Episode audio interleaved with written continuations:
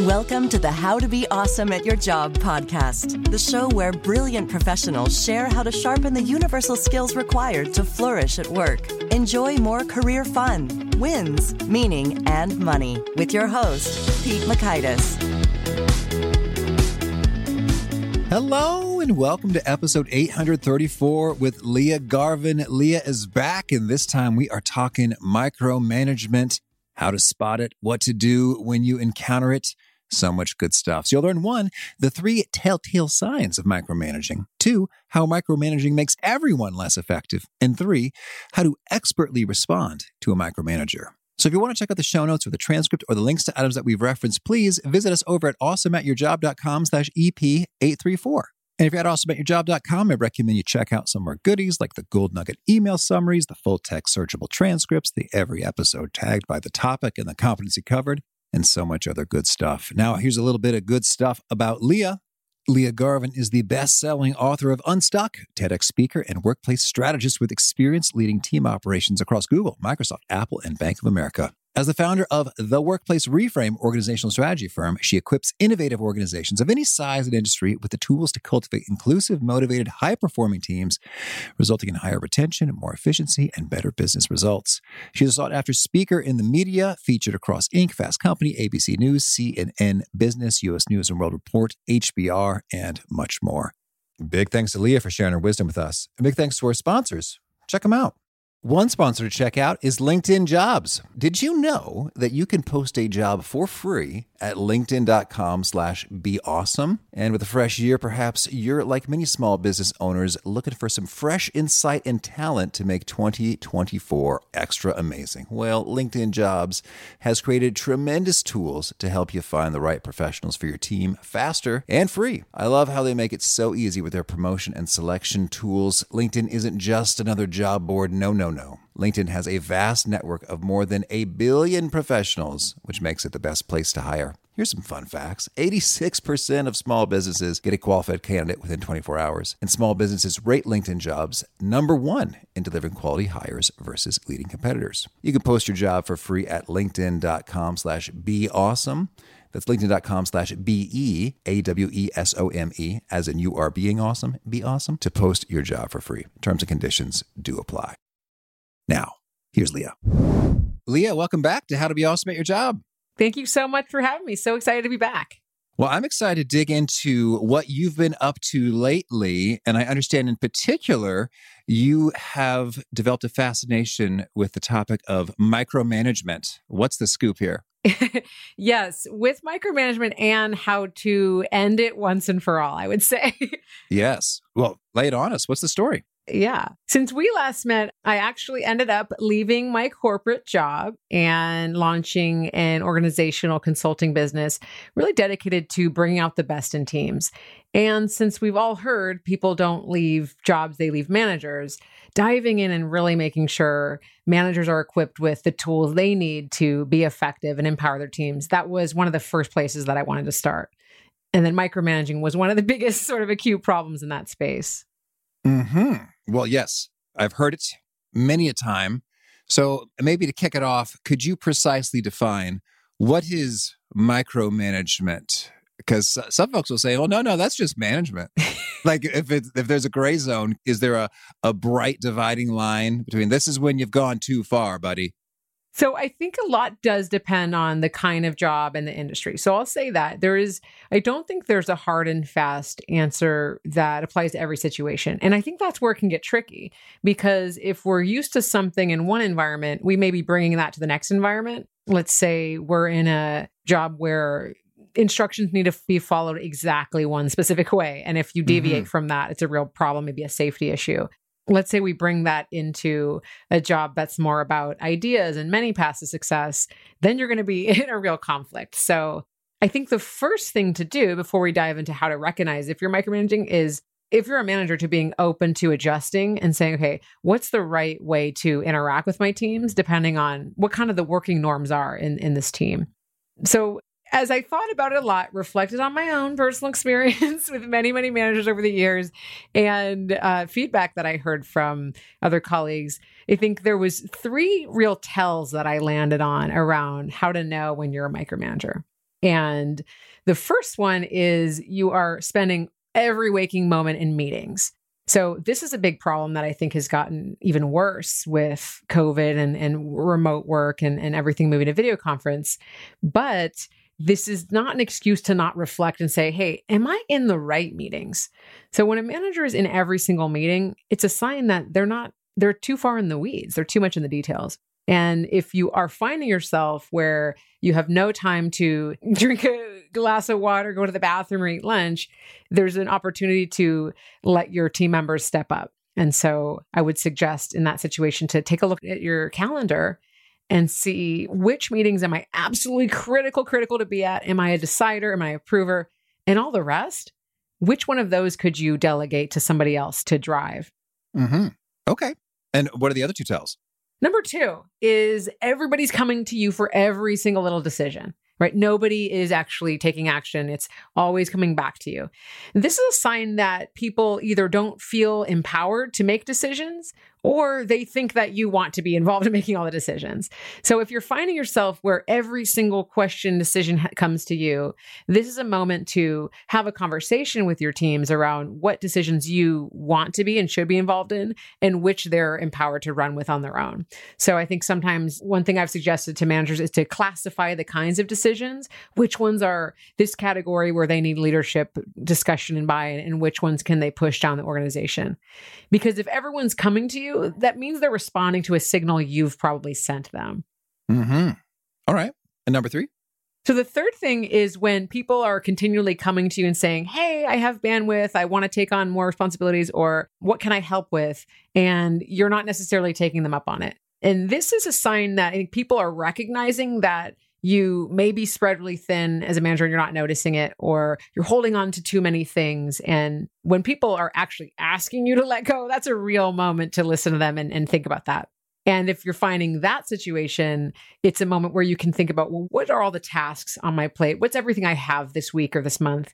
And what are the things I can let go of that are actually worthy for someone else to take on. You know, delegating isn't about giving people all the list of stuff you didn't want to do that nobody wants to do. It's about finding what are the high impact activities that someone else can do that's going to be worthwhile. Does it give them visibility or a development opportunity or something, you know, in line with where they want to go in their career? Mm-hmm. So if we're finding ourselves in those three places, too many meetings, too much control over decision making, and people are asking for more, that's a sign. Oop, I'm I'm in too deep. Got to take a step back and let go a little bit. Okay, so that's how we know when we're there. Yeah. And I'm curious, could we maybe zoom out a little bit on the macro scale? Yeah. And do you have any sense for just what's the cost of micromanagement? And I don't know if there's a study like billions of dollars or attrition rates or percentage of people who say they suffer it. What's kind of the scope of things here? Yes. So there's a lot of data coming out of the Gallup organization around employee engagement going down. And one of the big reasons that's cited is micromanager or, or feeling like your manager is not either doesn't have the right set of skills or is not invested in you or is not managing effectively. And I think the cost of someone being a micromanager is pretty widespread. So, first, for the manager themselves, they are so much more likely to reach a state of burnout because they are taking on too much.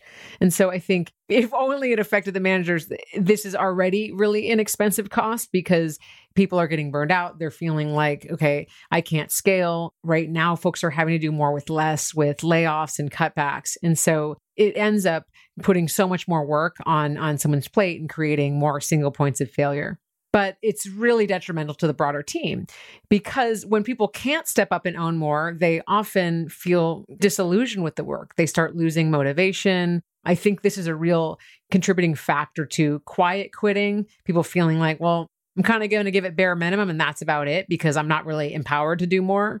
And also, what can lead to so many people leaving the workforce because they're not given the space to really grow, to demonstrate their strengths, to to solve problems in their own way. So micromanagement, I think, can really light the spark that starts to have someone questioning, do I have a future here on this team?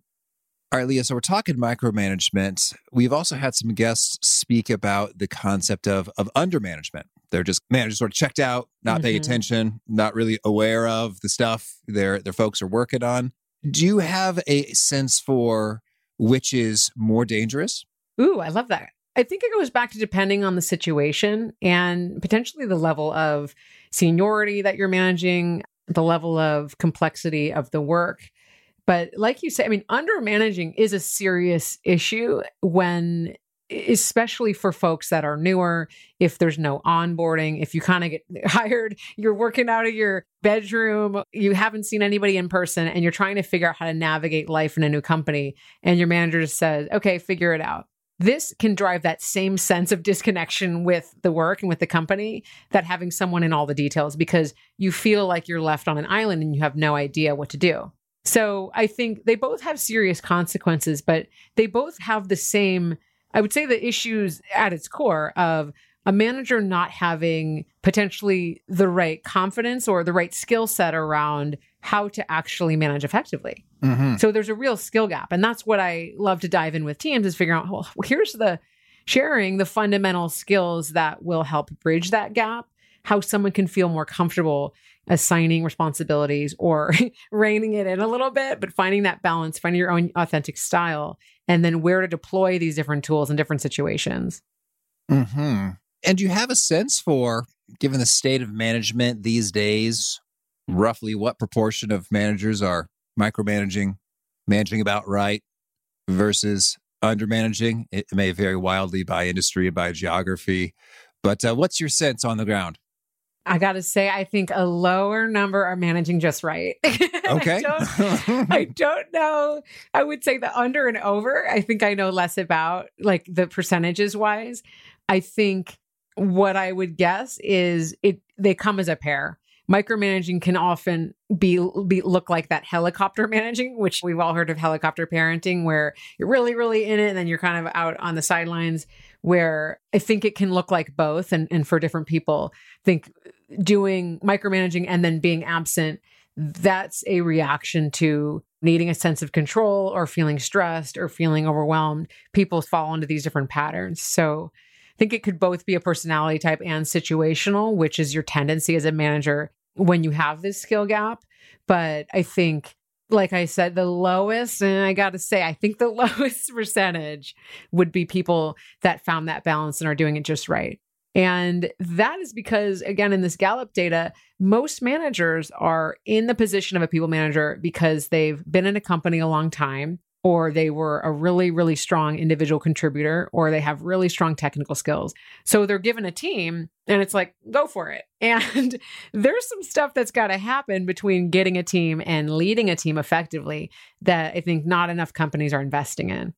Mm-hmm. Understood. Well, let's say we see some of ourselves in that description. We'll go both sides as the manager and the managee or the, the, the person working with the manager.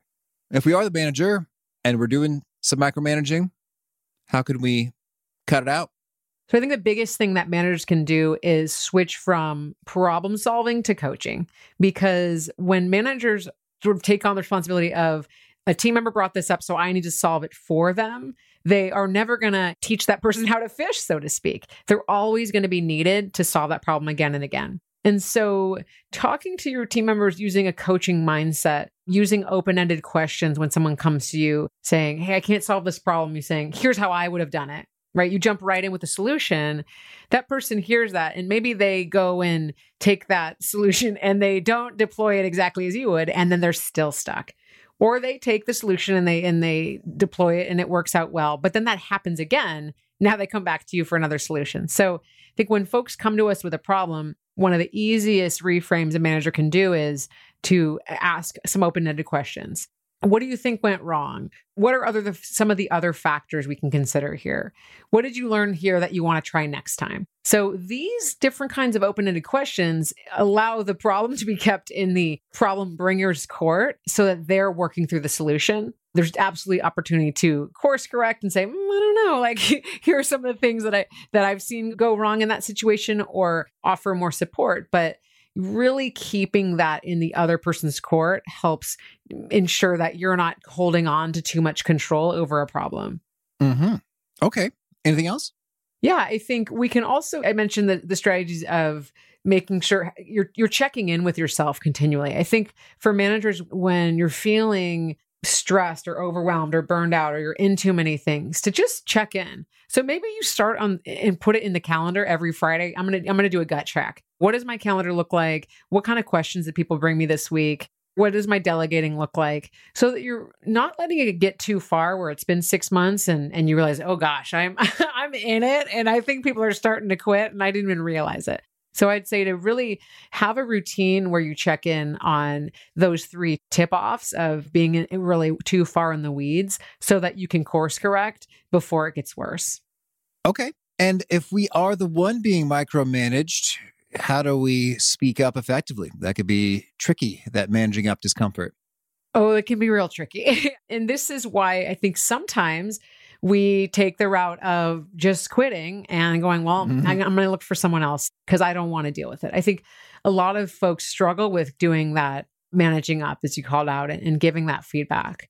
And so I think a couple things that I've tried in my career, I've seen folks find in order to deal with this are first having a conversation with with your manager around skills and and things that you want to develop so that at least you've put it out there on hey here are some projects i'm interested in taking on this year. Here are some different things that i want to be building. Here are some things i'm interested in. So you first feel like okay i've done the first step of having the conversation putting it out there. And then i think to the extent that you feel comfortable if you're in a situation where your manager let's say dives in and starts like line editing an email you sent or telling you who to add to all the invites to a meeting or, or whatever is, is happening that feels a little bit heavy handed.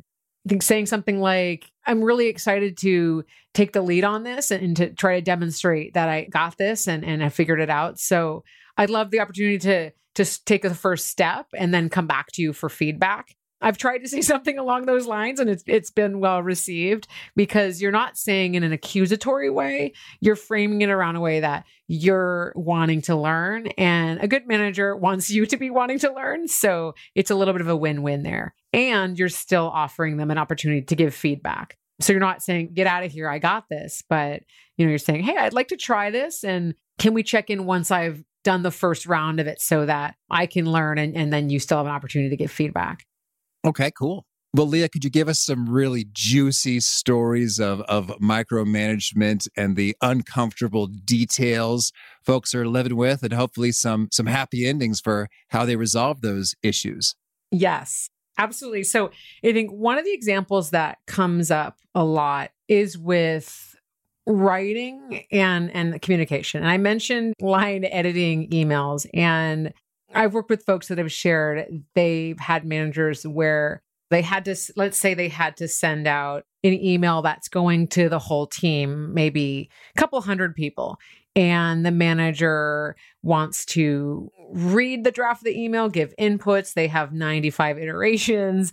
Then it goes from structure into word choices. Then you have a really robust in the Google comments on the side, mm. a discussion of do we even want to send this? Is this the right word? You're getting grammatical suggestions. You're getting all sorts of things. Another person's added to the chain. That person's removed. We go back to thinking, do we want to do this email? When you're just supposed to write one email that was going to not really be a big deal. It's announcing like a, a lunch that's happening next Friday. and so I think this is the kind of thing that happens is someone either they're feeling out of control and so they go in and they just go to town on you. And imagine if you're that person that was just trying to send this email out and the amount of time and energy being spent on picking apart your little insignificant trivial email, it starts to really feel yucky for that employee. It does indeed. And so then in that world, do we do just the things you, you mentioned? How might we we say that? Like, hey, I, I want I'd love to show you I, I, got this. I'd like to demonstrate my skills. I'd like to take the first crack at it. It sounds like there were multiple cracks taken in this right. story. Which of the cracks are we? Yeah. Well, I think in that situation, I might ask, and again, it always depends on the relationship we have in our manager. I want to caveat that because I know some people listening might say, well, I can't say that to my manager. So I would say if you have a dialogue where you feel like you could say something on the lines of, it's looking like we're spending a, a lot of time on this email, and I want to better understand which are the situations where we really want to roll up our sleeves and, and dive in with this level of involvement, or which are the ones I can run with to just be done with and get off our list. So I think it can sort of flag like, hey, this is a little bit much, and also give an opportunity for feedback by asking an open ended question that doesn't sound defensive. Hmm. Okay. Okay. Can you give us some examples of those questions or key verbiage sentences you love that can be really handy here? Yeah. So I think a little phrase that's really useful is I want to better understand. yeah. Another could be that's bad. so we can all be successful. I'm eager to learn and, and give this a try on my own to build my own skills here. Yeah, I want to better understand is way better than so what's your deal, dude? what the hell, man? yeah. Yeah, exactly. I like that. Well, and, and that really does help you out because genuinely, because that's I think what's frustrating with the micromanaging situation is that that's how I felt is like, okay, am I missing something here? Because Yes. it seems like this isn't that big of a deal. Exactly. And yet the time and effort and iterations you're putting on this would make it seem like it is a big deal. So seriously, help me understand, like genuinely help me understand. Isn't this just a fun lunch that we're announcing? yeah. Does it matter if everyone goes or doesn't go? And then maybe sometimes you- you'll get a great answer. It's like, well, actually, the issues being discussed at this lunch are very sensitive from a legal and liability perspective. So it's very important that we don't say anything that in the course of a discovery, should we be sued, is going to put, I was like, oh, Yeah, now I know. I had no idea. Yeah. Well, thank you. It makes a lot of sense while we're getting into it. exactly. Or maybe they'll they'll just chill out. It's like, yeah, you're right. I'm sorry. exactly. Yeah. And the key here, I think, a couple of things is to really, it can be frustrating when you're in that moment. It's like, oh my God, literally what's going on? How is it? And it gets, when you're under the micromanagement wrath, it can be very frustrating. But to take a step back, to let that subside, to remove the frustration from the way you're communicating and to not come across as defensive, offensive, whatever, whichever one is more appropriate, like to not come forward with that because I think when someone on the counterpart feels like accused, it, it just makes it, it throws the whole thing off. And that's going to be, I think someone could say, well, of course this is important. Like this, and, and they, especially if they had a real big reason, they could think, how do you not know that? Do you not, are you not taking care in time? So I think really having the conversation when you're not feeling defensive or frustrated, really having it open with curiosity. I am genuinely curious around this level of oversight and involvement. I'd love to learn more. I'd love to better understand. And so this might mean it should not be written in an email or a chat. Like I think there's Mhm. so much open for misinterpretation in written communication that just if you're in person walking down to your boss's desk and saying, Hey, got a second, I kind of wanted to better understand, or asking to have a quick five minute meeting over video conference. I just think it's going to spare so much further miscommunication to actually talk face to face or over the phone if needed. hmm And as I think about the times I've been micromanaged, it's funny. I, think sometimes it's my own fault and it's necessary. it's like, hey, Pete, there were several errors last time that were, were problematic. So we're going to take some time to make sure we go through those. In in a way that there really was coaching, but it felt like you're all up in my business and I don't like it. But the older, wiser Pete recognizes it was necessary in that time, in that season, in that piece of work, in that context for them to be up in my business, even though it was unpleasant. I didn't like it. So I think that was that was kind of my takeaway. Leah, is it fair to say sometimes, like the boy who cried wolf, the colleague who cried micromanagement, it may in fact just be appropriate management that just is uncomfortable and unpleasant in the moment? Absolutely. And so this is why one of the core programs and workshops that I offer for teams is how to give feedback effectively. Because I think feedback given ineffectively can feel like micromanagement. When you don't have a strong relationship with your team, it can feel like micromanagement. But actually, we should be able to give feedback. And I don't want any manager listening to this to go, well, I can't say anything to my team members. It's not that. It's about, I think, like we said in the beginning of the conversation, getting to understand the style of communication that's really the norm in the organization, in the company, in the team, and then meeting that. And if you're really finding yourself hitting those tip offs, right? And that's why the tip offs weren't people coming to you and saying, stop micromanaging. It's like, what are the external signals that I'm too much in the weeds? Mm-hmm. Right. And so that's the difference there is if we're finding, then it's a moment to check in. But giving feedback is critically important and is one of the most important things you can do as a manager. And receiving feedback effectively is one of the most important things you can do as a non manager because this is how you're going to grow and develop. So I think feedback and micromanaging is very different. I typically see micromanaging as level of involvement, I think, in your direct reports or in your management chain beneath you's business affairs day to day. And then if your level involvement could feel like you may think it's feedback if it's around some kind of deliverable, but feedback, let's say on an email or on a presentation is, you know, reviewing at a certain point, maybe later on, not every second, and then giving some specific tips and waiting for someone to come back to you, as opposed to like rolling up the sleeves and, and thinking you're going to sit side by side and finish banging out the email together. Yeah, I think that expectation alignment is is huge. Is like when it comes to decision rights mm-hmm. or how that unfolds. I'm thinking other times I felt micromanaged. Both of them, I was like planning social stuff, and so I thought, okay, this is just for the kids, you know, if you will, the folks on the team who are in larger numbers, and there are relatively fewer managers, directors above. And one, it was say, okay, so what are we going to do for the office wide fun time? And so I did the survey, I put it out there, and I said, Hey, what do you know? Sailing is the thing they, they like the most of the options. I think that's cool. And so this director just kept digging into it. it's like well i'm curious if we really segment that data my hypothesis is there's a small subsegment of folks who are strongly in favor of the sailing and many others and it was like okay, that is pretty convoluted. And well, no, we could slice the survey data another way, which we had, which is kind of ridiculous for a survey about the socialist stuff. It's like, well, no, it still looks like this. And then my takeaway was, all right, dude, you just don't want us to go sailing. Right. and so it'd be nice if there were options that were totally unacceptable to you that you just let them know in advance for whatever reason. Like, hey, yeah. sailing sounds really cool and fun, but we can't do that because of XYZ. That's going to be problematic for a large swaths of our office who are seasick. I was like, okay, fair enough. All right. You know what? We won't even put it on the survey. Yeah. Because it's good to know that up front as opposed to we're all stoked about sailing. And he said no. Yeah. And it's poo pooed for like these not great reasons in terms of like if we squint and, and slice the data in such a way we can get there. And other times it was just like a team event. It's like, hey, let's go, let's, let's do laser tag. And I guess the manager wasn't in the room. And there was a lot of enthusiasm for that. Like, yeah, yeah, laser tag, let's do it. He's like, so, you know, I don't recall seeing a survey collecting the, the team input uh, regarding the team activity. I was like, I was like, oh, sorry. Yeah, well, we, we just got talked about a few things. And this one was by far had the most energy and enthusiasm. And then I was sort of shamed for like inappropriately gathering incomplete feedback.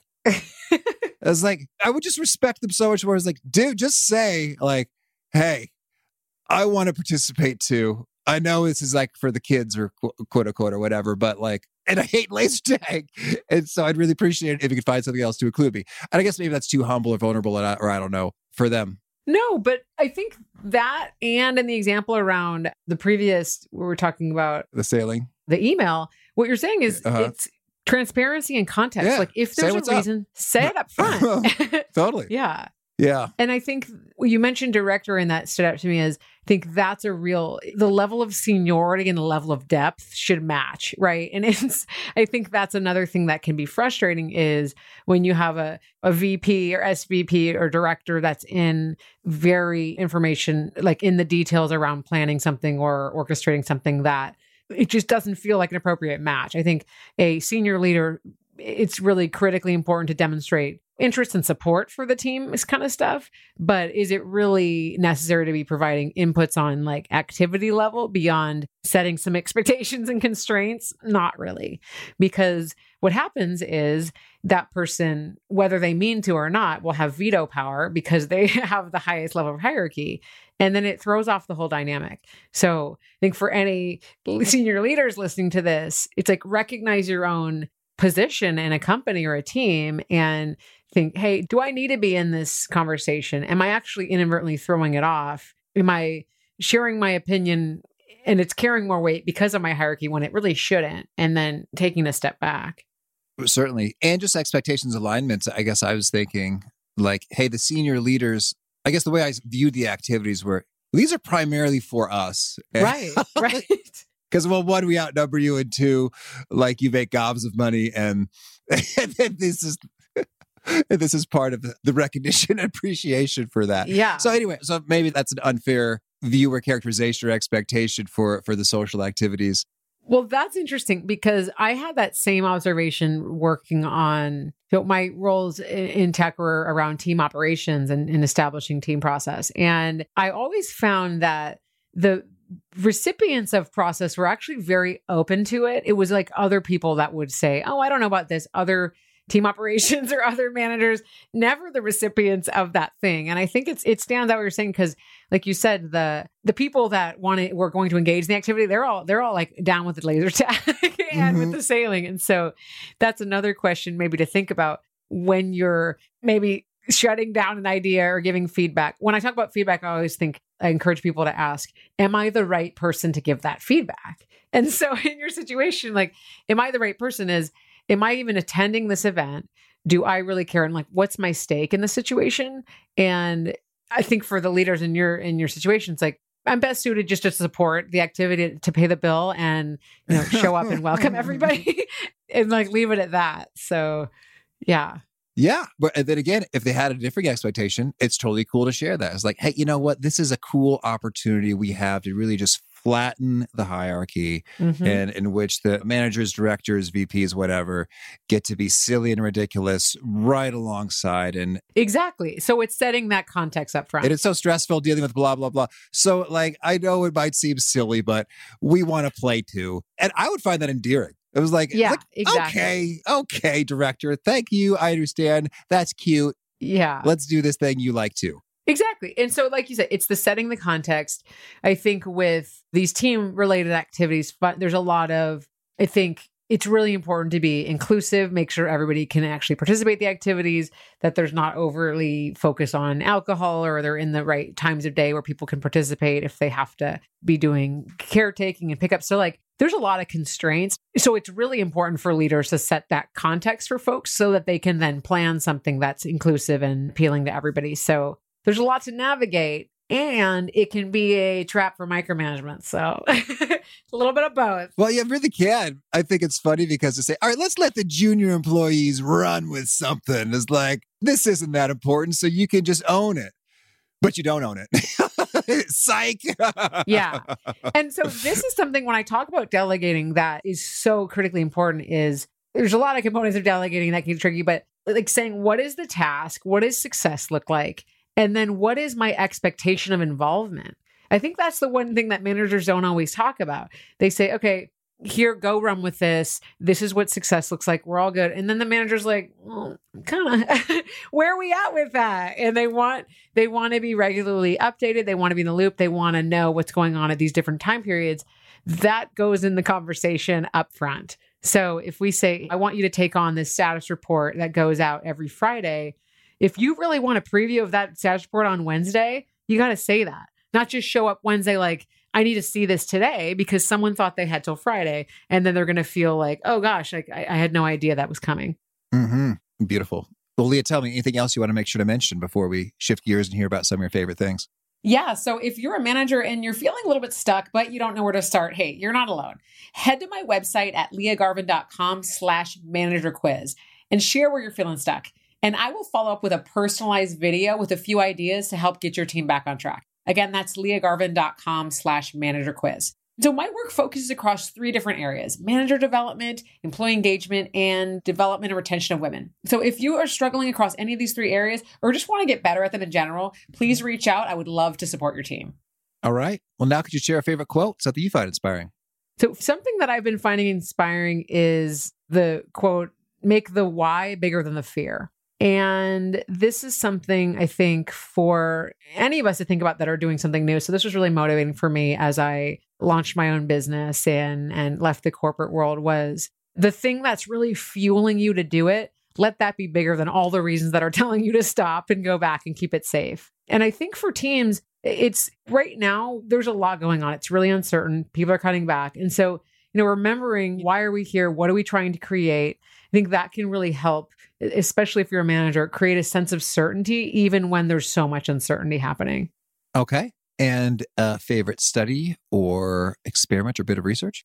Yeah, my favorite study, I would say year over year, is the Lean In and McKinsey and Company Women in the Workplace report. It's a wealth of information around eh, people's experiences. They have they've added in the recent years the intersection of gender and race and, and really deeply understanding the experiences of women, why women are leaving the corporate world in higher rates than ever. This year, a lot of the information talked about a lack of recognition and visibility. This is something that managers have so much control over, making sure people feel seen, like their work matters, making sure it's getting the right level of visibility. So that's a study I go back to every single year as they put it out to really inform where I focus and and some of the things that I can highlight for the teams I work with. Mm-hmm. And a favorite book? So a book that I read over the holidays was Lead to Win by Carla Harris. And Carla Harris has a series of books around her pearls of wisdom. She was vice chairman at Morgan Stanley and has a ton of great insights around career, sponsorship, how to really build up your skills as a leader. And this one specifically dives into, you know, how to build great teams, how to drive inclusion on teams, really a playbook for managers trying to break through to the next level. So that's something I've been really loving reading. And a favorite tool, something you used to be awesome at your job? Tool, yes. Otter.ai, I believe it's called. Oh, yeah. It's an app where you, it's a voice notes app, but it, it does AI transcription. So it's pretty flawless transcription. And whenever I have to write an email, now this is great for if you're like writing a cautious response to to maybe some passive aggressive behavior or you're trying to get your ideas out, I will speak out this email into the voice app and then I have a great thing to copy and paste into my email. I think a lot of times when we're writing, we can get stuck on having the perfect wording. So if I'm writing a bio for something, or like I said, a difficult email or something I'm just getting stuck on, grabbing the app, talking it out into there, and then copying, pasting, and taking the good parts and, and having that be the written form is just a huge shortcut. Mm-hmm. And a favorite habit? Favorite habit, I guess it's called multitasking, but I'd like to. I have a walking desk and I do work while I'm walking on the desk. So I like to do two things at once that allow me to get two things done at the same time. Some call it multitasking. I would call it layering two activities. Mm-hmm.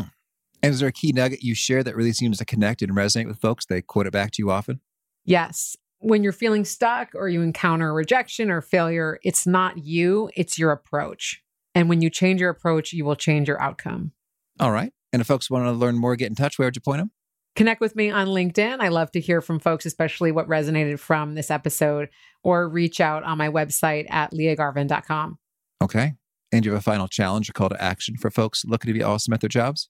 Yeah, I think for folks, giving yourself a little bit of permission to be figuring it out right now. Right now is a really, really hard time in the workplace. There's so much, so much uncertainty. And figuring out what do you need to be able to face every day feeling more optimistic or more supported. So if that's taking a walk, doing a meditation, whatever, making your favorite coffee, whatever it is, figure out what that thing is and and building that into your routine so that you have a sense of I'm doing something for myself every day. All right. Leah, thanks. This has been a treat. I wish you much luck and little micromanagement. Thank you so much. I love what Leah had to say about the every decision going to the manager. Either you are the manager and you're feeling that, noticing that, or you are the person repeatedly going to the manager and you're feeling that. Really great to get some guidance and clarity associated with what are the decision making roles and authorities, responsibilities. Where can things be loosened up a little bit? Maybe it's like anything goes as long as it's under $5,000, or anything goes as long as it doesn't touch super important client ABC. Feel free to decide for yourself, or anything goes so long as we follow values XYZ and make sure not to do ABC. A little bit of rule making or clear delineation of decision roles can go a huge way in terms of easing the friction of collaboration, having a lot more fun and speed for everybody. Again, the show notes, the transcript, and the links to items we've referenced are over awesomeatyourjob.com slash EP834. Hope to catch you next time, and peace. Thanks for listening. To get the most out of the show, we recommend two key things. First, check out the extra resources at awesomeatyourjob.com. You can find this episode's transcript and links, as well as the perfect episode for your situation. You can search the full text transcripts of hundreds of episodes or explore episodes tagged by topic and competency covered. Second, subscribe to the podcast and get future episodes automatically. You can subscribe by telling Siri and several other smartphones and speakers, subscribe to the How to Be Awesome at Your Job podcast, or by tapping subscribe in your podcast player of choice.